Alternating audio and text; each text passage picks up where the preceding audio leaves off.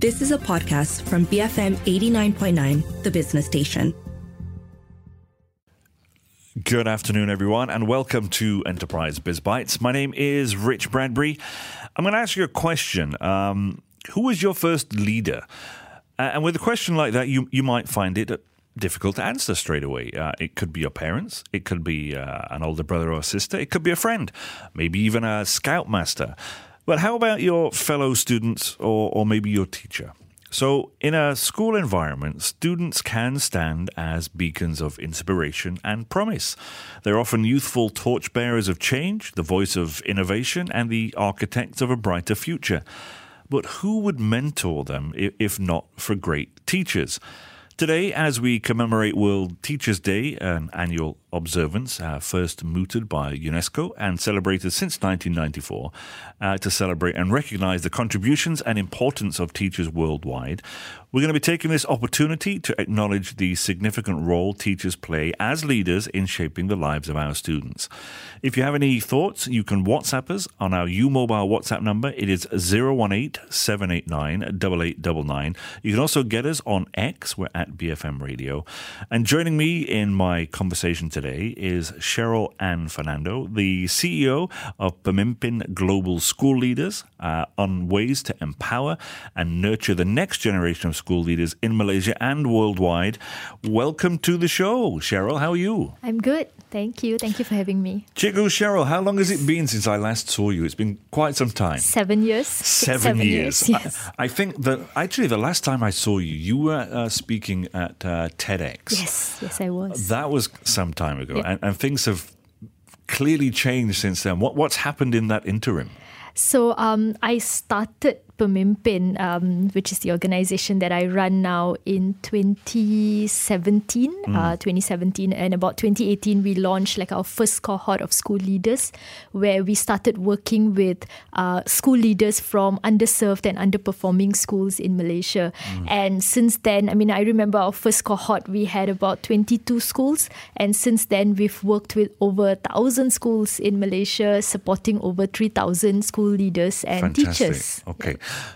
Tell me a little bit more about Pemimpin then. How how does it work, and, what's kind of your role in this organization? You're clearly you're CEO, so Yeah. you've gone from Cikgu to CEO, and you, I'm, I'm guessing you wear both hats a lot of the time as well. Yeah. So um, I started the organization, and uh, initially it was started to um, really uh, support the leadership in school. So, how can we provide school leaders with the skills, the knowledge, and the motivation they need to improve academic performance, to improve student outcomes? And um, I think over the years, we realized that we cannot just stop at school leaders. So, we've also uh, expanded to elevating the teacher profession in Malaysia. And what can we do? So, now we have like uh, two tiers that we work with. So, number one is we still run our core program, which is working with school leaders, working with teachers, and we also run the Malaysia Teacher Prize uh, to highlight, to celebrate, and to recognize outstanding teachers in Malaysia. When you talk about school leaders, um, be a little bit more specific with me. Who do you mean by that? Do you mean the kind of people running the admin side of things, or, or what is it exactly? So we look at school leaders at the school principal, and also um, in uh, a normal uh, public school in Malaysia, you have like the assistants. So the assistants in charge of administration, assistants in charge of uh, um, they call it hal ehwal murid, so like student affairs and all of that. And we also look at middle leaders. So middle leaders are your head of subjects, uh, heads in charge of different co-curricular activities and all of that. So these are the two types of leaders in a typical government school in Malaysia.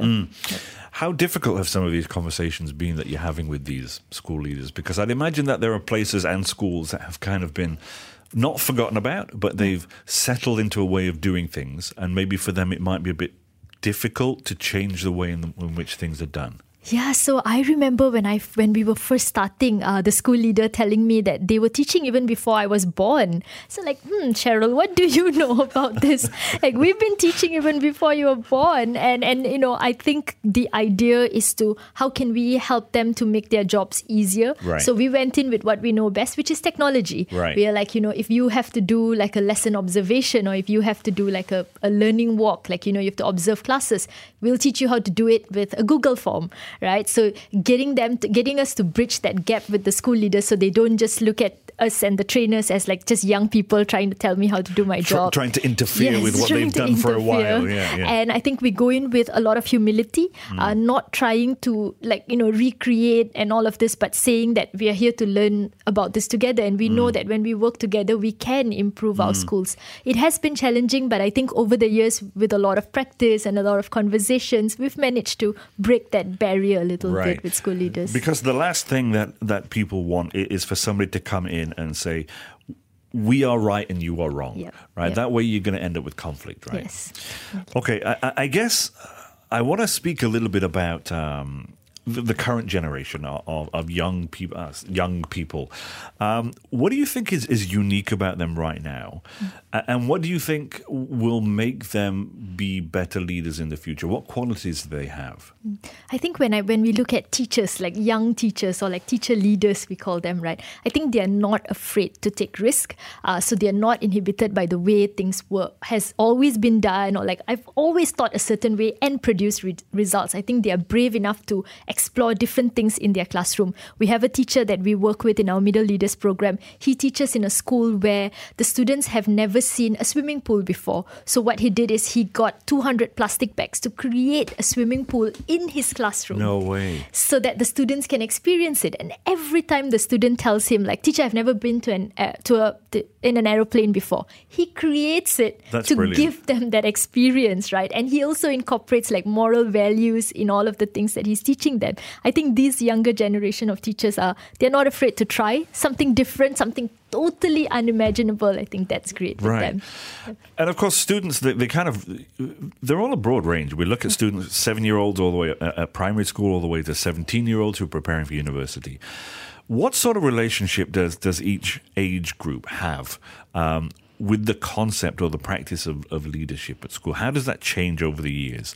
And are some groups easier to lead than others when it comes to them be, being in the classroom? Or, and why do you think that might be so? Yeah, so I think in my personal experience, I remember the 14 year olds being extremely difficult to teach, right?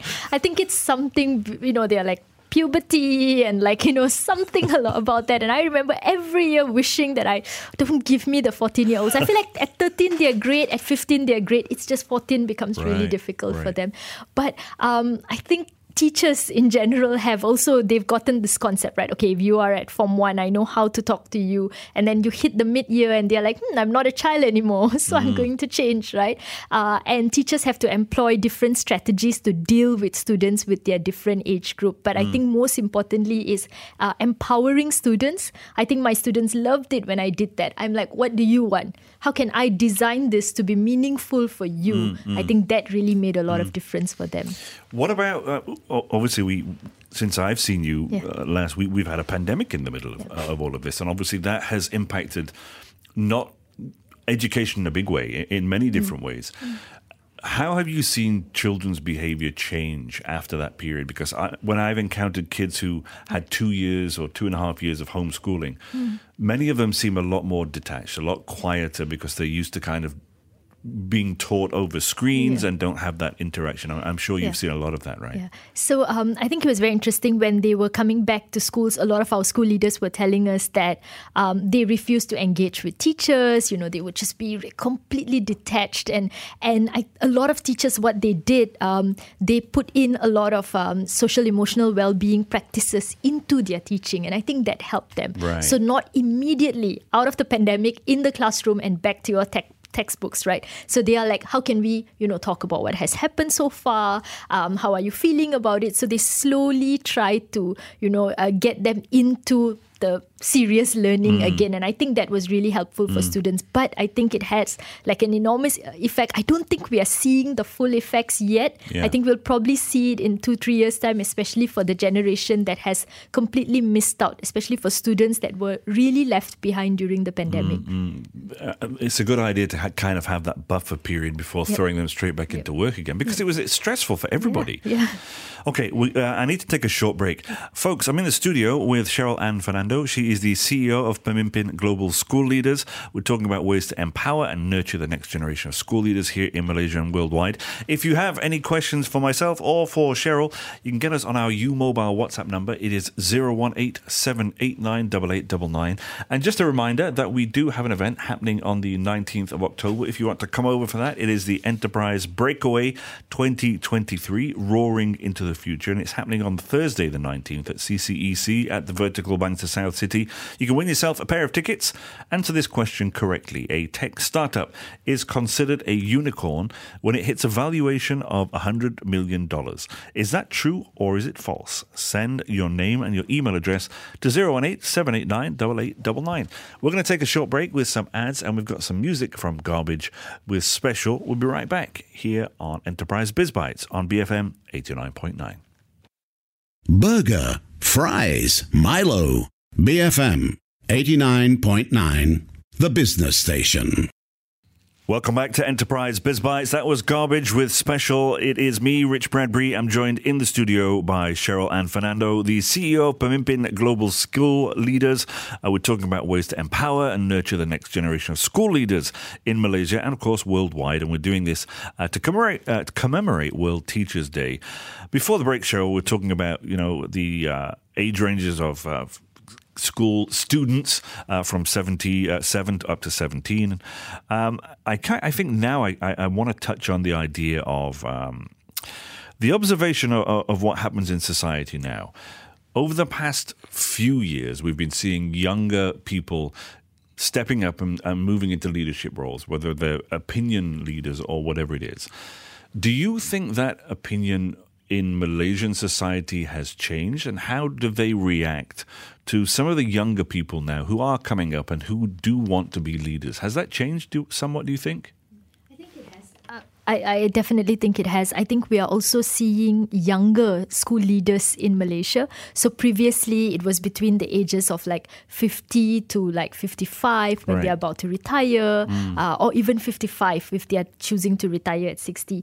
And uh, I think now we are getting even younger leaders at like 32, 33, they are mm. all becoming school leaders already. And the school has become more accepting towards that because then this these younger leaders have a longer time to make a difference in school. Because right. if you come in at like 55, I think then you only have that short five years to make a difference in school.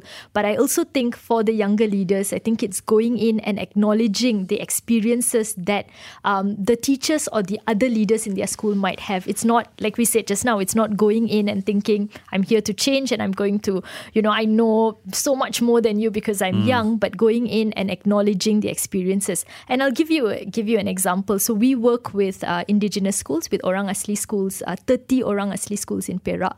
And I think the kind of experiences that the school leaders have is like dealing with um, uh, elephants that come and destroy the classroom every other week, dealing with the tigers that come and attack the school. So these are the things that you only get with experience. You yeah. only know what to do. So how can a young leader come in and like acknowledge that experience and learn from them and then co-create a very positive school environment together? I think mm. that is essential. Yeah, fascinating stories. It's not, yep. not the kind of thing that most people here in KL will have to deal with, of course. Definitely. Those are some great stories. Now, yeah. um, what when you've kind of been moving around, of course, and you've been looking at places like you say in, in yeah. Perak, and you've looked mm. at KL and, and Kedah. I know yeah. you, have been around. Mm. Do you see different leadership styles in these areas because of, of where they're located and how uh, the kind of students that they have then? Yeah. So I think um, like the indigenous schools that we are in, I think definitely the school leaders needed to focus more on administrative matters. Mm. They needed to focus on getting the students to come to school. Mm. And uh, it's, it's very interesting. So one of the school leaders that we work with, she's like, we only have like 70% attendance. Like every day. What can I do? So then we helped her and we worked with her and we were like, okay, the students in her community, in this Orang Asli community, they like dancing and they like uh, singing and they like songs. So what she did is she started a Zumba class at like 7 a.m. and that increased her attendance by like 90%. So it wow. went up to 90%. So it's recognizing, it's for, it's helping these leaders recognize the small changes that they can make and helping them to understand the context of the community and how can this change in their leadership. So it's very interesting to see uh, what they focus on. I think leaders in KL tend to need to focus more on literacy. Um, the, the schools that we work with in KL, they actually focus on Malay language literacy mm. uh, because they want their students to be able not just to speak English but also to be proficient in Malay. Mm. Uh, and in other areas, they focus on classroom practices. So helping them to contextualize to the needs of their community, I think it's very important for mm. us. Yeah. Now, I, I know just this morning you were having a session about technology, yep. uh, specifically AI within, mm-hmm. within education. And, and, that, of course, is, is, is, a big topic of discussion right now. And I'm guessing at some point you've been having discussions with your team and, and, uh, and how this can help mm. you out moving forward. Mm. What kind of approaches have you been looking at uh, to see how AI can facilitate helping these uh, teacher leaders, you know, be better? Yeah. So um, it's very interesting. So the teacher leaders say that, you know, now they can put in like what they're planning for their lesson and then ChatGPT plans it for you, right?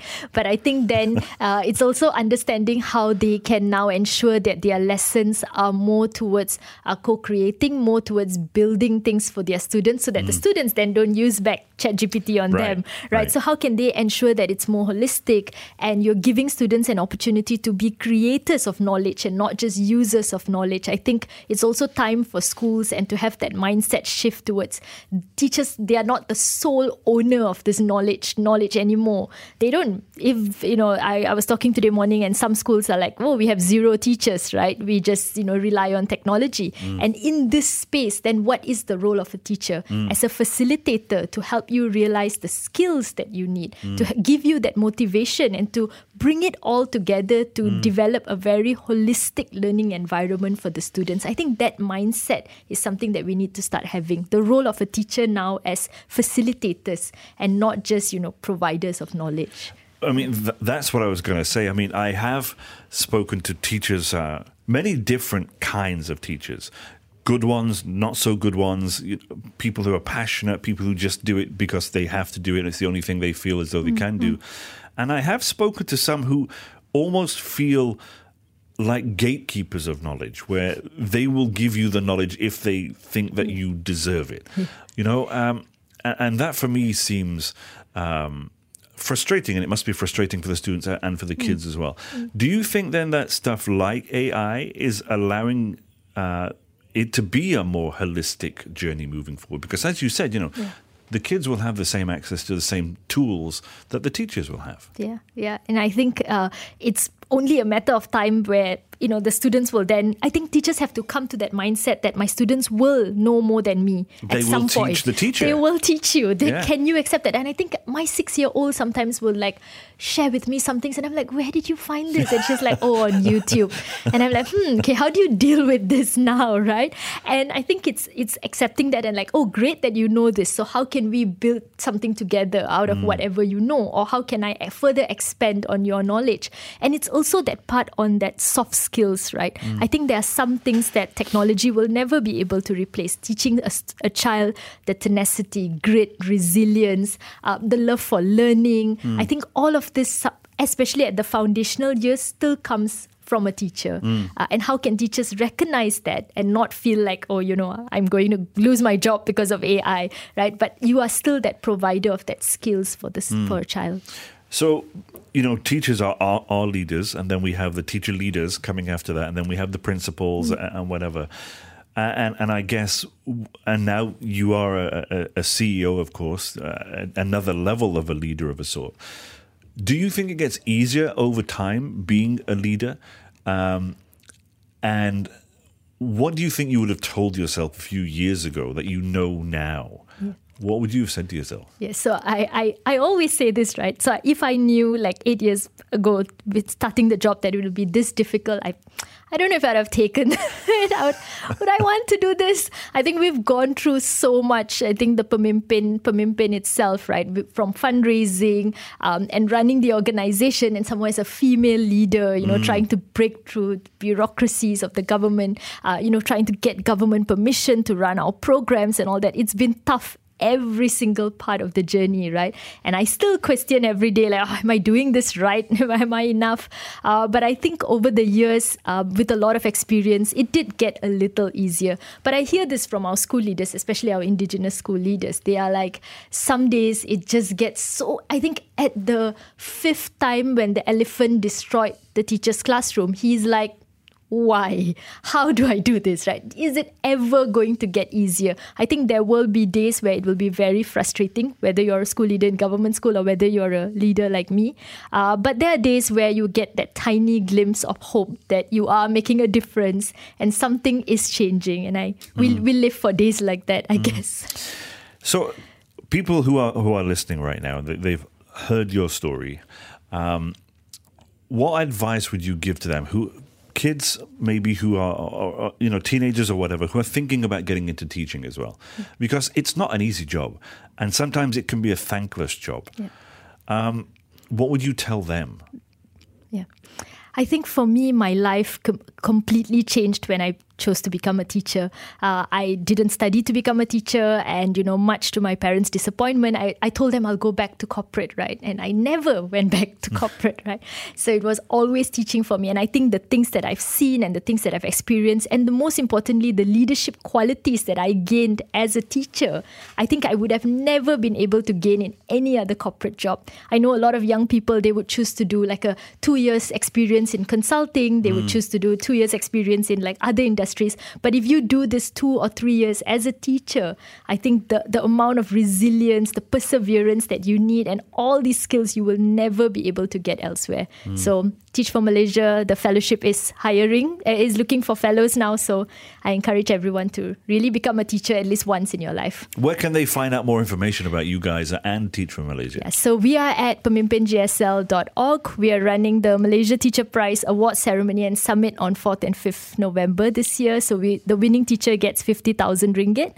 And for Teach for Malaysia, it's teachformalaysia.org as well. So they can find out about the fellowship program. Cheryl Ann Fernando, thank you very much for joining me in the studio today. Thank you. Folks, if you missed any part of this conversation with myself and Cheryl Ann Fernando, she is the CEO of Pemimpin Global School Leaders, Pemimpin GSL. Don't forget you can catch the podcast on our website or at bfm.my, or you can download the BFM app. Uh, and our shows, of course, are on Spotify, they're on Apple uh, Podcasts and other podcast players. Don't go anywhere, though, because coming up after the one o'clock news, it is the Breakfast Grill replay. Climate change is an exist, uh, existential threat uh, for low lying states like Singapore, which is vulnerable to rising sea levels and flooding. In addition to the ongoing food and water security channels, how does the Singapore Green Plan 2030 address the myriad of complexities of climate change impact involving multiple stakeholders.